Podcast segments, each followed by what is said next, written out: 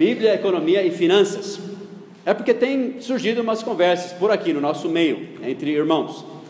E conversas recentemente, não tão recentemente, tenho ouvido conversas nas últimas semanas e meses sobre esses assuntos, e eles vão em lados diferentes e pensamentos diferentes. Nós não vamos entrar em partidos políticos, na verdade, a grande maioria dos partidos políticos são todos iguais de qualquer jeito, infelizmente. E também nós, nós vamos entrar em detalhes de programas específicos, não é nossa intenção de fazer isso. Mas eu queria que os irmãos soubessem que a Bíblia fala sobre isso e que nós temos uma visão, não simplesmente porque eu fui criado assim, é porque são princípios bíblicos. A Bíblia ensina sobre isso. E é tudo uma questão de cosmovisão, da forma que você enxerga o mundo. Nós, como crentes, temos duas maneiras de enxergar o mundo. Temos a, em tudo. Quando nós falamos sobre evolução ou criação, você vê fósseis enterrados, milhares de fósseis em quilômetros de extensão, de camadas. Você pode olhar pelo ponto de vista naturalista, anti-Deus, e você pode falar: olha, bilhões de anos, acho que esses daí foram morrendo e foram se formando, não sei como, não, não, isso não acontece hoje, mas ou você pode olhar pelos óculos da palavra de Deus e dizer: Olha, o dilúvio, né? Olha o que o dilúvio fez. Os fatos são os mesmos. A interpretação depende da nossa cosmovisão, depende do que nós cremos. Dos dois lados. Dos dois lados. Pessoas falam: ah, eu sou neutro. Jesus disse: ou você está comigo ou contra mim. Não existe neutralidade nesse mundo, irmãos. Pessoas que são evolucionistas, eles são anti-Deus, não são neutros, eles são anti-Deus. Eles, a Bíblia diz que eles voluntariamente negam o dilúvio. Então, é uma cosmovisão. A Bíblia fala, irmãos, sobre a natureza humana, a Bíblia fala sobre governos, sociedades, finanças, trabalho, fala muito. E nós temos que desenvolver uma cosmovisão bíblica em todas as áreas da nossa vida. Você vai falar, então, por que, por que estão ensinando isso? Isso é importante. Irmãos, Deus deu a responsabilidade para nós, pastores, ensinar todo o conselho de Deus. Se não fosse bíblico, nós não ensinaríamos. Se for bíblico, nós temos a obrigação de ensinar. Nós colocamos em estudo, né? codificamos os princípios, mas de fato, esses princípios que são formados em nós fazem parte do meu ser. É incrível as coisas que eu creio e eu o lado que eu, eu decido ir, simplesmente porque eu conheço a palavra de Deus. Eu não estou falando isso com orgulho, eu falo isso por uh, louvando os meus pais que me ensinaram a palavra de Deus desde o berço. E a palavra de Deus, irmãos, faz parte do nosso DNA. Nós somos salvos, habitados pelo Espírito Santo, e eu fui ensinado as Escrituras desde pequeno. Eu sei que as Escrituras dizem, e eu, isso me ajuda a decidir: eu vou para esse lado, vou para aquele. Porque as discussões podem ir para os dois lados se você não tem princípios bíblicos firmes. Esses estudos vão te dar princípios bíblicos sobre economia, sobre finanças, que vão ajudar não só a entender o mundo em que nós vivemos, mas também te ajudar na sua vida pessoal. Jovens, isso vai ajudar você até no mercado de trabalho, vai ajudar sua família com finanças e tudo, porque Deus nos dá princípios para tudo isso. Eu vou falar algumas, algumas coisas agora, não por orgulho, isso não, é, estou me gabando agora, porque, mas quando a gente dá uma, um estudo, os irmãos nos conhecem, mas poderia pensar, ah, mas o que você sabe sobre esse assunto? Eu sei bastante sobre esse assunto. Nós sabemos, né? Nossa, os pastores aqui e outros, né? Que têm esse conhecimento aqui na igreja. Mas faz muito tempo que eu, que eu estudo esse assunto. Inclusive, faz muito tempo que eu estou preparando esse estudo. Eu não quis dar, para falar a verdade, que é muito trabalho preparar, né? Nós conversamos até nossas caminhadas juntos, conversamos, assistimos vídeos, né? o pastor sempre está comentando de vídeo que a gente está assistindo, a gente acompanha, discute. Livros, eu tenho vários livros que eu li sobre esse assunto. Eu faço cursos de uma faculdade antiga nos Estados Unidos, chamado Hillsdale College of Liberal Arts. Foi fundado em 1844. Eu, eu faço cursos, esse é meu hobby. Alguns jogam videogame e eu leio sobre calvinismo e economia, né? Mas eu faço cursos, já fiz vários cursos da, da, faculdade desses assuntos que eu vou falar agora. Eu estou falando, eu, eu, conheço esse assunto, não estou me gabando, estou falando que eu, eu sei o que estou dizendo, e eu sei o que eu acredito sobre isso.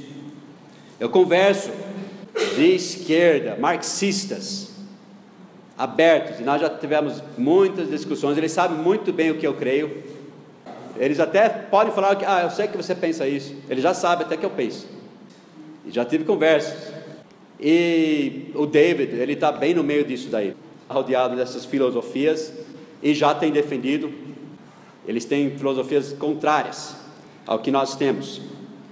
E eu conheço os argumentos dos dois lados muito bem, eu sei quais, quais que são os argumentos. Não é uma questão simples de compaixão.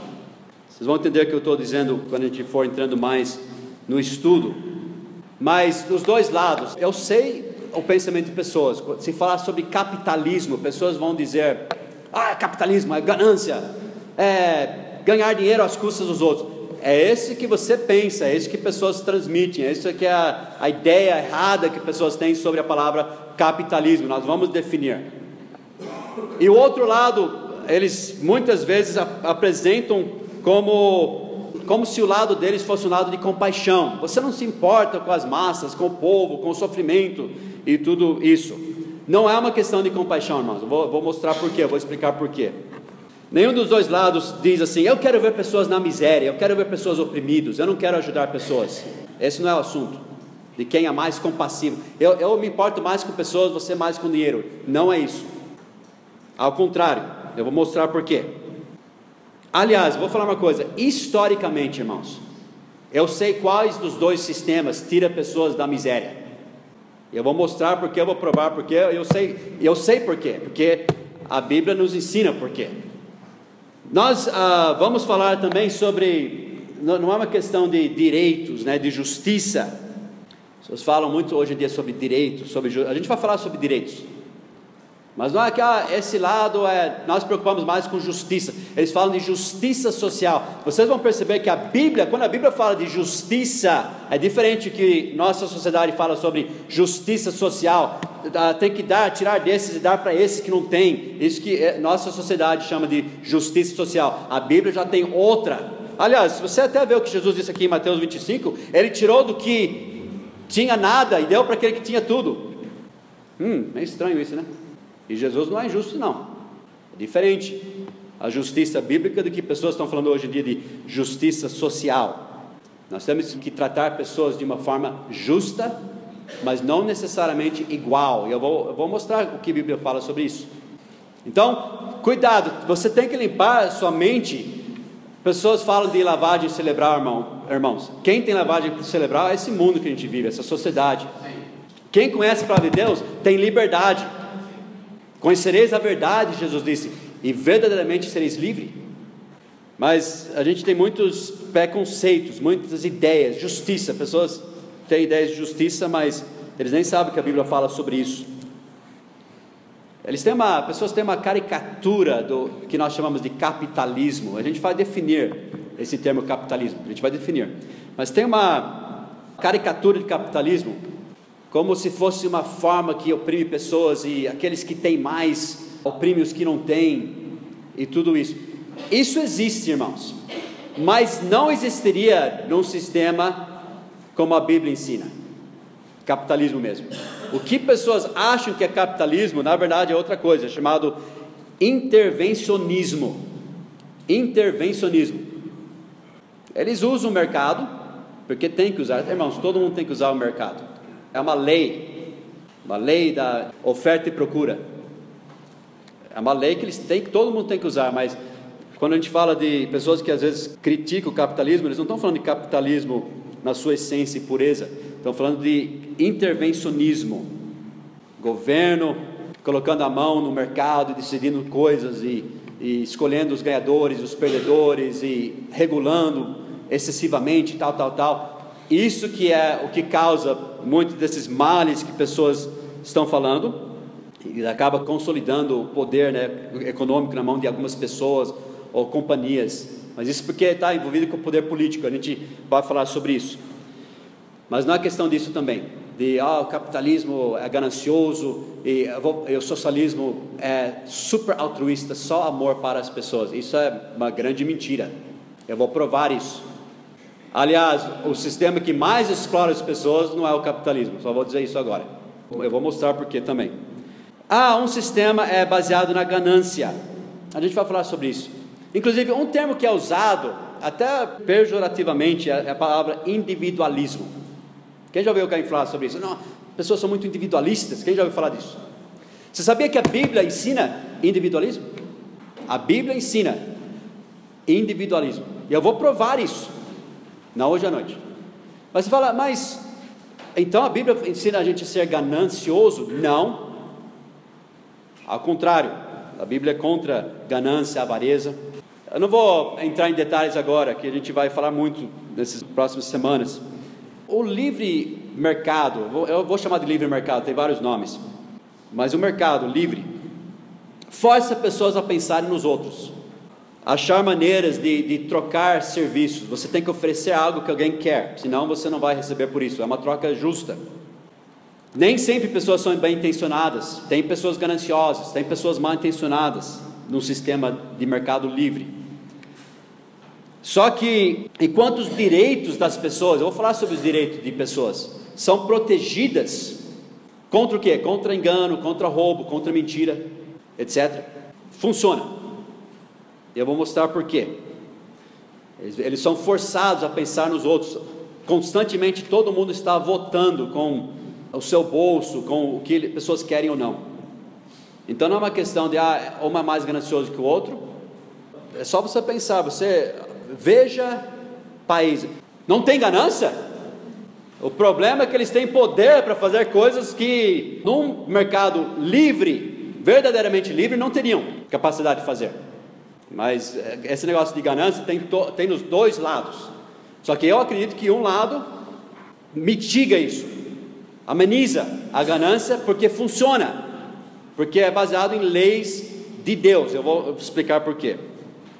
E, e também eu falei sobre individualismo, por outro lado, o coletivismo é antibíblico. Eu vou mostrar isso. Não, temos que fazer para o bem comum e tudo isso daí. Vamos falar mais sobre isso. É antibíblico e é perigoso. Outra coisa, assistencialismo. Você não quer ajudar pessoas? É um argumento que jogam, né? Quer que pessoas morram, né? A gente vai falar sobre isso. Eu vou só dizer alguma coisa, deixando um pouquinho de lado o assistencialismo. Eu acredito que um sistema, eu não sei se o Brasil um dia vai ter um desses, um sistema de mercado, de livre mercado, tem sido o maior sistema para levantar pessoas da pobreza e de miséria do que qualquer outro sistema que já foi inventado nesse mundo. É, ele deslancha uma prosperidade geral inacreditável. Eu acredito nisso, eu acredito que funciona por causa das leis de Deus e por causa do que Deus ensina. Então, não é uma questão de, ah, eu quero que pessoas sofram, eu quero que pessoas tenham oportunidades de poder crescer de, e prosperar, eu quero bem para todo mundo. Então, não é uma questão de eu não quero ajudar pessoas, eu vou falar mais né, sobre o mercado, livre mercado, mas você, se você acredita nele, você tem que confiar nele que funciona, e funciona mesmo. Mas também, até o lado do capitalismo clássico, antigo, crê no assistencialismo. Não é que nunca ajuda ninguém e que está caído.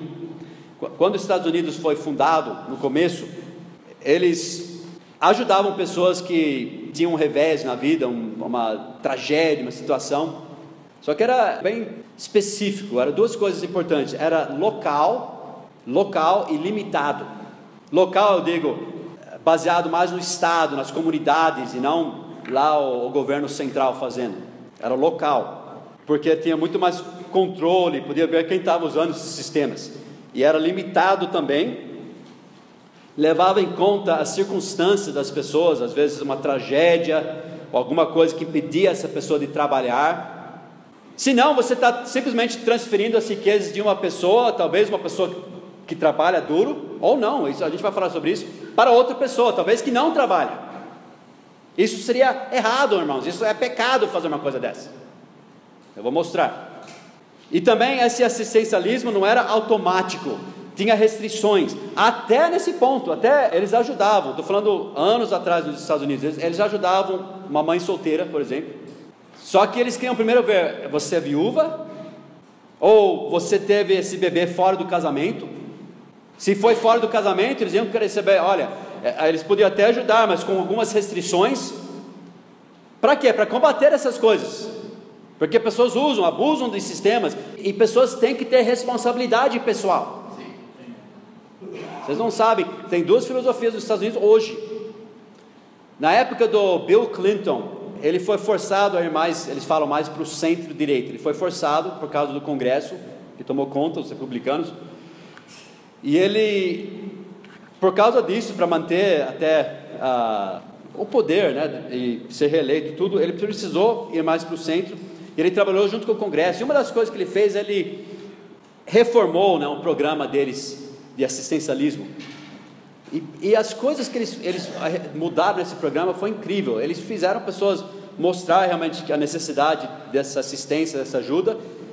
E eles tinham que provar se eram pessoas de corpo são, né, saudáveis, eles tinham que mostrar que eles estavam ou procurando em serviço ou estudando, eles tinham que provar isso. Era uma coisa limitada. Esses dias o nosso presidente atual, Obama, alguns anos atrás, ele cortou toda e qualquer restrição. As pessoas não precisam provar nada. Não é de se admirar que cresceu exponencialmente pessoas que estão dependendo agora do governo. São filosofias diferentes. Não é questão que não quer ajudar, não, não leva em consideração que tem necessidade. Esse não é a questão, irmãos, de qual é o mais compassivo, qual que é o mais uh, que quer ajudar, qual que não quer ajudar. Não é isso. E nem é uma questão de caridade. Não é questão de generosidade, de. Eu vou falar, você vai falar, por que você está falando dos Estados Unidos? Porque, pelos anos, tem sido um, pa um país capitalista e tem razões por causa disso que eu vou mostrar por quê. E hoje em dia está saindo bem longe disso dos princípios que foram fundados. Eu vou falar umas coisas, os princípios que foram fundados foram baseados nesse livro. E eu vou mostrar por quê. Eu, vou, eu sei a história. Pessoas falam da prosperidade daquele país e tem uma razão por isso, tem várias razões por isso. E obviamente pessoas viram as costas de Deus e começam a deixar a moralidade, o que é certo e os princípios da palavra de Deus, começa a cair, o que está acontecendo. Mas de, falar de generosidade eu vi uma. Quando teve um. Não sei se foi na Tailândia, quando teve aquela, aquele tsunami. Eles mostraram os países que contribuíram, não os governos, não o governo em si, pessoas individualmente. Os Estados Unidos, as pessoas de lá, não o governo, as pessoas contribuíram mais do que todos os outros países do mundo juntos. Pessoas nos Estados Unidos são extremamente generosas. Até pessoas que eu conheço, pessoas ao nosso redor. E tem uma razão por isso. Eu vou, vou falar mais sobre isso mais para frente. Então não é uma questão de, ó, oh, esse, eh, nós queremos ser mais compassivos, né? Temos que cuidar dos pobres. Esse não é um argumento. Nós temos que ver o que a Bíblia diz.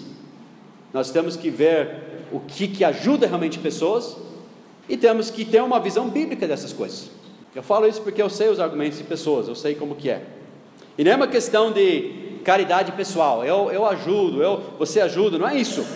Ajudar pessoalmente. Irmãos, eu vou falar uma coisa: os pobres nós vamos ter conosco sempre, Jesus disse. Os pobres, uh, quando Maria quebrou aquele alabastro caro, né? E jogou aos pés de Jesus, Judas, né? Foi o primeiro a falar: ah, mas podia ter vendido isso e dado aos pobres. Foi o argumento que ele usou. Jesus falou: pobre vocês vão ter sempre. Irmãos, se essa fosse a sociedade mais perfeita e próspera e trabalho para todo mundo, ainda teria pobres. Infelizmente, quando não é uma, um, um sistema propício a trabalhar e crescer, pessoas acabam sendo pobres, pessoas trabalhadoras e lutadoras não conseguem crescer. Mas vamos supor se fosse um sistema perfeito, para todo mundo, se quiser trabalhar, tenha oportunidades, mesmo assim vai ter pobres. Não vão ser sempre os mesmos, Tipo nos Estados Unidos, no passado, eles chamavam de upward mobility, mobilidade para cima. Ah, era, sempre era 10% do país era pobre, mas a diferença é que em 10 anos não eram os mesmos pobres. Em cada 10 anos mudavam os pobres. Então, aqueles que eram pobres em 10 anos já estavam médio para cima. E até os ricos caíam às vezes, investimentos não davam certo, mas não eram os mesmos pobres em cada 10 anos. E, infelizmente, você tem um sistema repressivo, é os mesmos pobres para a vida toda. E é mais que 10%. E aumenta. Mas sempre vai ter pobres, no que mesmo se você tem um. Pode ser pessoas que tiveram, entre aspas, azar, né? Uma dificuldade na vida, algo, algo deu errado. Pode ser por pessoas que não querem trabalhar, essa é uma possibilidade também. Pode ser por drogas.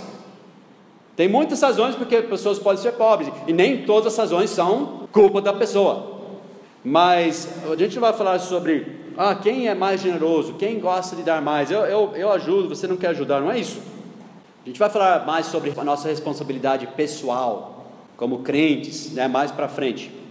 E mais uma vez eu falo isso porque eu sei, é usado como argumento.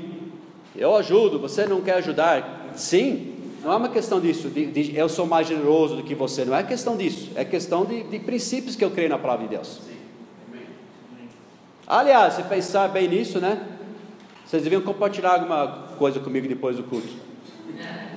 Porque a Bíblia diz: aquele que é instruído na palavra, compartilhe de todos os seus bens com aquele que o instrui na palavra. Mas eu não estou pedindo nada. Cafezinho? Tá bom. Pastor, né? Pastor, pastor aceita. Mas eu sou como o apóstolo Paulo, eu trabalho com minhas mãos para não ser pesado. E eu, e eu sou abençoado também, né? eu agradeço pelo que a igreja faz, mas essa não é a minha intenção. Mas falar de generosidade, eu vou falar um pouco dos meus pais. Eu, eu cresci num lar super generoso. Não vou falar de mim, eu vou falar deles. E eu, eu quero ser mais generoso também. Eles sempre deram. Irmãos, pelos anos, dinheiro tem passado pela mão dos meus pais. E eu sei disso que eles não guardaram nada para eles. Tudo que passou só você olha aqui esse prédio aqui, esses blocos e tudo, tudo isso aqui foi dinheiro que foi dado para o pastor, não para a obra, foi dado como presente pessoal do amigo dele, que vendeu um posto de gasolina e falou: Você faz o que você quiser. Ele colocou aqui na obra do Senhor. Eu falo isso porque é, esse é um argumento que tem sido usado. Não, tem que ser generoso. Eu, eu, você não quer ajudar? Não, não é questão de não querer ajudar. Nossa família sempre tentou ajudar pessoas. Eu lembro uma vez que os jovens não tinham condições de ir para o acampamento. Meus pais tinham um dinheirinho que eles iam colocar armários na cozinha. E eles pegaram e falaram: Vamos fazer o seguinte, vamos pegar esse dinheiro e vamos pagar para os jovens poderem ir para o acampamento. Sempre, nosso lar, irmãos, sempre foi assim. Esse foi o exemplo que eu tive. O pastor José sabe também, ele tem acompanhado pelos anos. Uma vez eu voltei da escola e eu vi todas as minhas roupas na minha cama. Eu falei, mãe, o que está acontecendo? E aconteceu que a gente tinha um guarda-roupa que meio quebrado, que foi colocado fora. A gente ia pegar outro. E daí alguém levou. Depois de alguns minutos, uma senhora apareceu, triste, tocou. Alguém levou. Oh, eu estou tão triste porque eu ia, eu só fui chamar alguém para me ajudar. Eu precisava de um guarda-roupa, eu não tenho. E minha mãe já tinha tirado todas as minhas roupas e lá ia meu guarda-roupa para a rua. Né? Graças a Deus a, a mulher nunca voltou. A minha mãe falou, volta mais, mais tarde. Ela nunca voltou. Mas estou falando, irmãos, não é questão de. Meu lar foi um lar generoso, que sempre quis ajudar. Eu sei disso. Hoje eu sei, eu sei de pessoas estão ajudando hoje a comprar remédios, apoiando. Uma vez um amigo dos Estados Unidos que vendeu, aposentou e vendeu uma, uma firma de caminhões. Ele deu um dinheiro para o pastor de, dessa oferta, ele falou: vocês usam para que vocês quiserem. Não falou para usar na obra, falou: vocês usam para que vocês quiserem. O pastor não ficou com nada daquilo. Ele foi, quem precisa, ele foi vendo quem precisava, foi, ele falou: eu não, eu não consigo ficar com dinheiro na mão. Eu poderia dar muitos e muitos, muitos outros exemplos. Nós demos presentes né, para o casal que casou domingo. Esses são exemplos pessoais. Eu, eu observei isso na vida dos meus pais, de generosidade, sempre foi. Eles estão no Brasil, irmãos, por amor. Tá? Então, eu falo isso porque foi jogado isso como uma coisa. É, tem que ser generoso. Sim, e nós somos e temos que ser mesmo. Amém? Compartilhar. Esse casal que casou, o pastor já tinha dado um presente especial. Mas eu vi lá no. A gente estava comendo, ele colocou mais um, um dinheiro para vocês comerem fora. Eu vi e falei, acho que eu vou ter que fazer também. Falei, para vocês comerem fora. né? Mas esse foi o exemplo. Então, irmãos, não vamos falar sobre questão disso. Isso é outra questão na Bíblia. Nós vimos isso em Tiago sobre generosidade. Nós tivemos pessoas que vinham à nossa casa pedindo. E tinha uma época que o pastor, nós morávamos na Vila Sérdia, e passava muita gente pedindo comida, dinheiro. Pastor não queria dar dinheiro porque ele não sabia o que ia ser feito com esse dinheiro. Sabe o que políticos fazem, irmão? Imagina um político chegar para você e falar assim: Você me dá o dinheiro aqui e eu vou dar para a caridade que eu quiser, tá? Você daria? É isso que nós fazemos. Mas o pastor não queria dar dinheiro porque muitos iriam usar para coisas que não deveriam usar. Então ele combinou com o, vamos chamar de mercearia, né, da esquina. E ele disse: quando você vê um folheto assinado por mim, você pode dar um pão com mortadela, um suco, né, um lanche. Toda vez que eles vão entregar o folheto, daí no final da semana é o certo com você.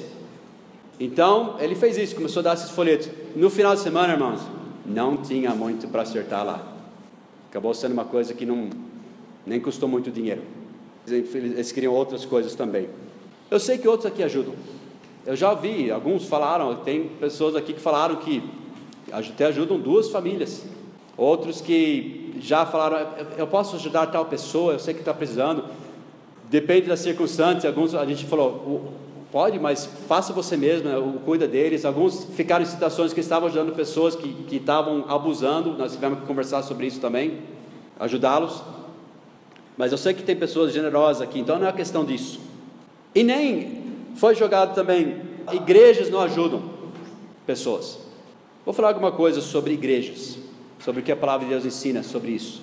As igrejas neo-evangélicas, ecumênicas, irmãos sabem disso, que alguns aqui saíram de algumas igrejas assim, eles estão bem fortes na área política social, bem fortes nessa área.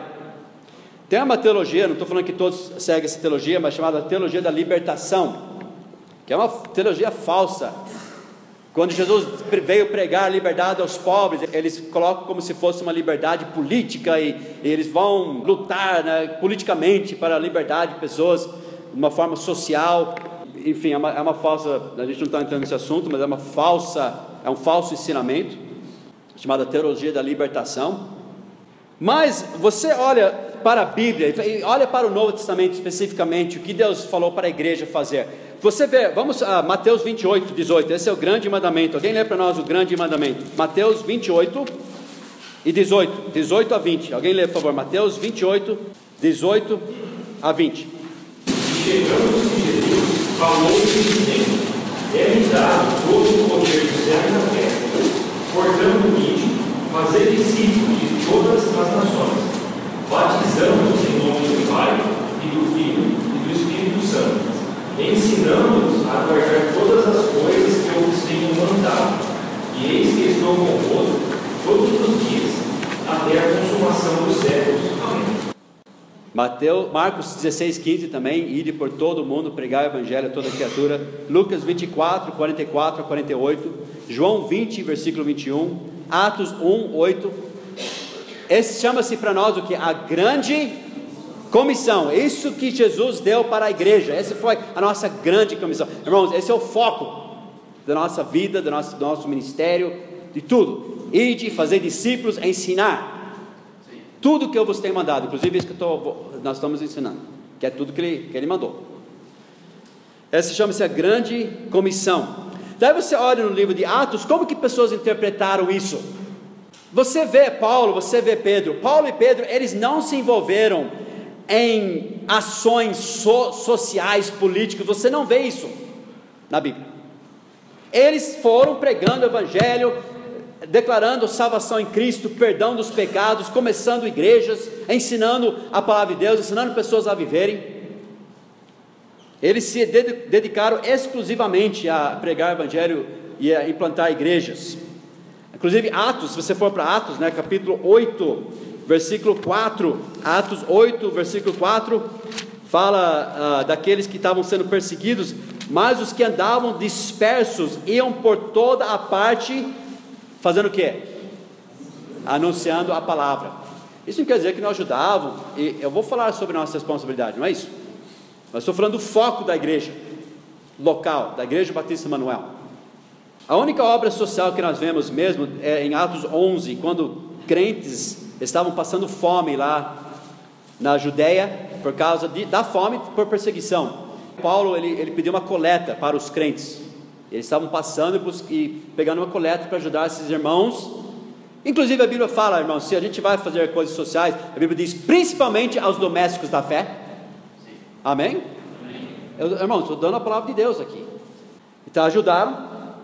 Tinham viúvas na igreja, lembra os primeiros diáconos? E naquela época tinha certas dificuldades com viúvas. E eu não entendo muito bem o que acontecia, mas a, a igreja parece que tinha algumas viúvas que quase trabalhavam para a igreja, pela igreja, eram cuidadas pela igreja. Se você vê em 1 Timóteo 5, em Jerusalém a gente viu que tinha esse problema também das viúvas, né? Possivelmente pela época, pelo tempo, muitos morriam e elas ficavam sem assistência e tudo mais. E era um problema até para a igreja, até os discípulos, primeiros diáconos, a gente viu que eles deviam servir meses assim para ajudar. Mas 1 Timóteo 5, mesmo assim, veja aqui, uh, Paulo está dando algumas instruções para Timóteo, ele disse, honra as viúvas que verdadeiramente são viúvas, ok? Então mesmo quando, se a igreja vai ajudar, vai fazer alguma coisa, tem que ser, tem que ter critérios, tem que ser de acordo com princípios, ele estava instruindo Timóteo aqui, mas se alguma viúva tiver filhos ou netos, Aprendam primeiro a exercer piedade para com a sua própria família e a recompensar seus pais, porque isto é bom e agradável diante de Deus. Então você vê uma situação que tinha uma viúva, vamos dizer que Dona Laibel fosse viúva. A igreja não podia cuidar dela, porque ela tem filhos aqui, ela tem, e se nós não tivéssemos aqui, ela tem netos que deveriam cuidar dela. Irmãos, essa é a palavra de Deus. Ora, aquele que é verdadeiramente viúva, mesmo assim, mesmo se ela cumprisse esses objetos, fala que sim, é o que era verdadeiramente viúva e desamparada, espera em Deus e persevera de noite em dia em rogos e orações. Então ela vê uma mulher piedosa, trabalhando com suas orações e servindo ao Senhor. Mas a que vive em deleites, vivendo está morta. Se ela estava lá no bingo, na, no baile. Manda, pois, estas coisas para que elas sejam irrepreensíveis. Mas se alguém não tem cuidado dos seus, está falando desses que deviam cuidar da, da, ou da mãe ou da avó, e principalmente dos da sua família, negou a fé e é pior que o infiel. Daí veja aqui, tem mais restrições: nunca seja inscrita viúva com menos de 60 anos, e só a que tenha sido mulher de um só marido tendo testemunho de boas obras, se criou os filhos, se exercitou a hospitalidade, se lavou os pés dos santos, se socorreu os aflitos, se praticou toda boa obra, mas não admitas as mais novas, porque quando se tornam levianas contra Cristo querem casar-se. Enfim. E versículo 13. Ah, e além disso, aprendam também a andar ociosas de casa em casa, e não só ociosas, mas também paroleiras, curiosas, falando que não convém, no Facebook. queria jogar isso só para jogar. Hoje em dia não precisa passar em casa, pode ficar paroleiro no Facebook. Né? Pior. Enfim, eu não vou falar disso. Depois ele fala dos presbíteros também. Olha aqui versículo 17. Versículo 17 ah, os presbíteros que governem bem sejam estimados por dignos de duplicada honra, principalmente que se trabalham na palavra e na doutrina, porque aqui diz a Escritura: Não ligarás a boca ao boi que debulha, e digno é o obreiro do seu salário. A gente vai falar sobre salário, não hoje. Então, nós vemos isso na, na, igreja primitiva. Eles não estavam envolvidos em obras sociais e políticas, eles não estavam tentando mudar o império romano através de atividades políticas através de pregar o evangelho, sim. Está pensando no Pedro e João, o homem pediu dinheiro para eles, nem dinheiro. É, o homem lá no tempo pediu dinheiro, Pedro falou assim, e, Pedro não estava mentindo, ele falou, olha, eu não tenho ouro nem prata, mas ele fez uma coisa muito melhor, né? Fez a pessoa andar para ele poder pescar por si mesmo. Nem, você não vê a igreja executando grandes obras sociais, mas eles estavam tratando do coração do problema. Eles dedicaram a vida de ir e pregar o evangelho, de declarar o arrependimento e remissão dos pecados, como diz Lucas 24, 44 e 48. Se igrejas se eles fazem, eu estou falando igrejas neo, neo-evangélicas, eles se voltam a isso. projetos sociais, ele, esse acaba virando o foco dele.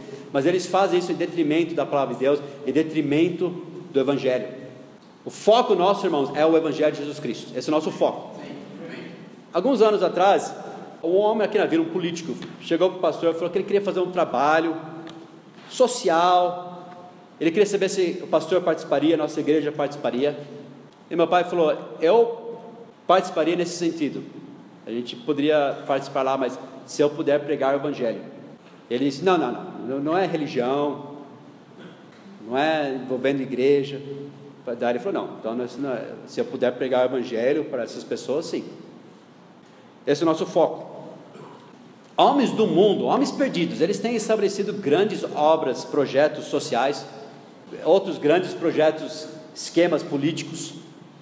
Mas somente um salvo pode pregar sobre a redenção em Jesus Cristo. Nós somos embaixadores de Cristo, só nós temos essa mensagem, irmãos. É como se um governador mandasse alguém para uma prisão com uma carta de, de perdão. Vai para a prisão e dá essa carta que eu tô, estou dando meu perdão para essa pessoa, para ele sair da prisão. Você chega com essa carta e você começa a ver as condições desse homem. Fala, peraí, vamos colocar um colchão aqui para ele, vamos colocar uma, uma coberta, ele está passando um pouco de frio, dê uma comida melhor, que comida. Gente, dê essa carta de perdão para ele, pelo amor de Deus. Isso que ele precisa. Daí ele sai dessa prisão. Então, nosso foco, não que não podemos ajudar, não devemos, mas nosso foco é a grande comissão. E mais razão, por quê? Porque sempre, sempre a igreja, desde o começo, cria na volta iminente de Jesus Cristo. E Jesus sempre quis que fosse assim. Consequentemente, a, igreja não fica assim, ó, oh, vamos melhorar a nossa sociedade, vamos fazer as coisas politicamente melhor. A gente está assim, vamos pregar o evangelho que Jesus mandou e ora vem Senhor Jesus. Sempre foi o foco da igreja. A volta de Cristo. Ele não voltou ainda, mas o nosso foco ainda é a volta iminente. Ele pode voltar hoje. Então, a urgência, Deus, Deus quis que fosse assim, é de pregar o evangelho. Essa é a urgência, esse é o grande, a grande comissão que nós temos em vez de nós voltarmos para projetos mundanos como foco. São os falsos mestres não regenerados que têm esse foco. A Bíblia fala sobre eles em Filipenses 3, 18 a 21. Eles só pensam nas coisas terrenas, porque eles encaram a vida de uma perspectiva natural em vez de uma perspectiva bíblica. Mas tendo dito isso, a nossa igreja tem ajudado e ajuda. Primeiro que temos vários pastores que são pessoas também, né? Pastores são pessoas também. Pastores, né? Nossos missionários são famílias que estamos sustentando. Então, lugares diferentes do Brasil e do mundo. Temos ajudado não só com sustento, mas várias situações. Ela precisava de um remédio caro e nós tentamos ajudar com isso, com a situação do carro e outras situações, outras necessidades.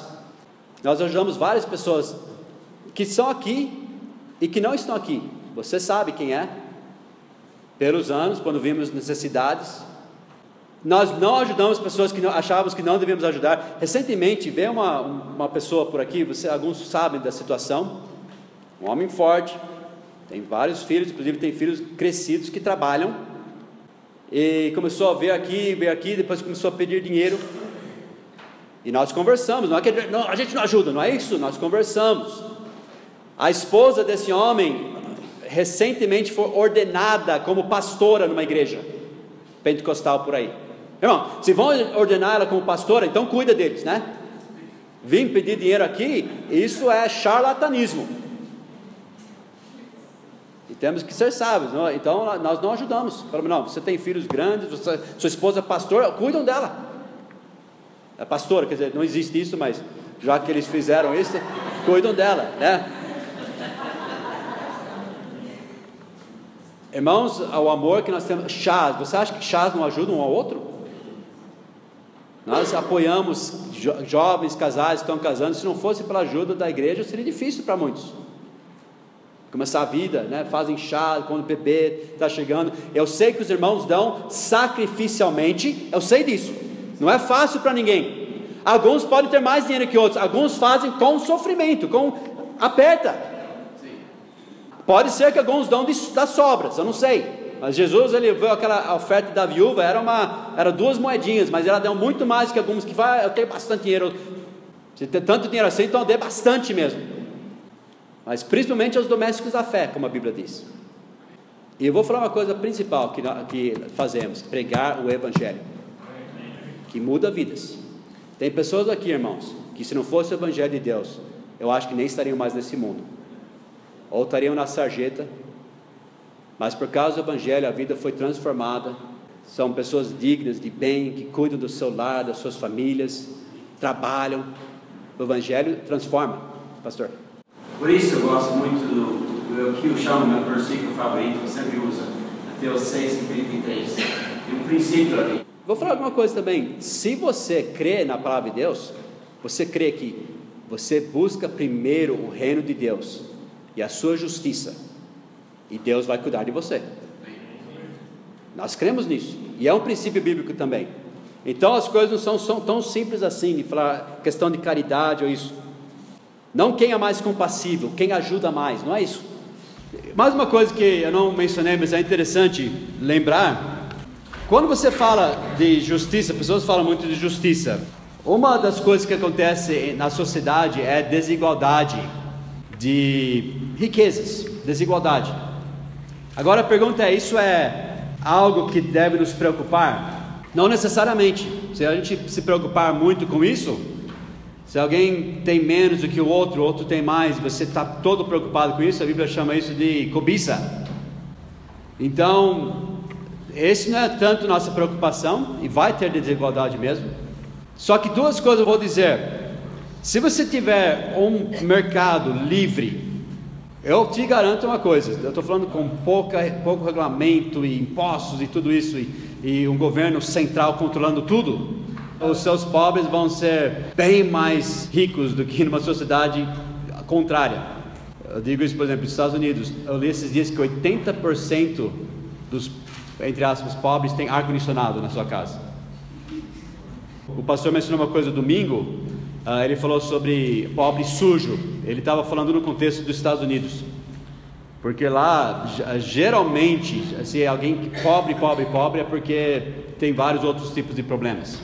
Aqui não, né? infelizmente, às vezes você vê alguém limpo, trabalhador, tudo, e às vezes tem certas dificuldades, é um pouco diferente que lá.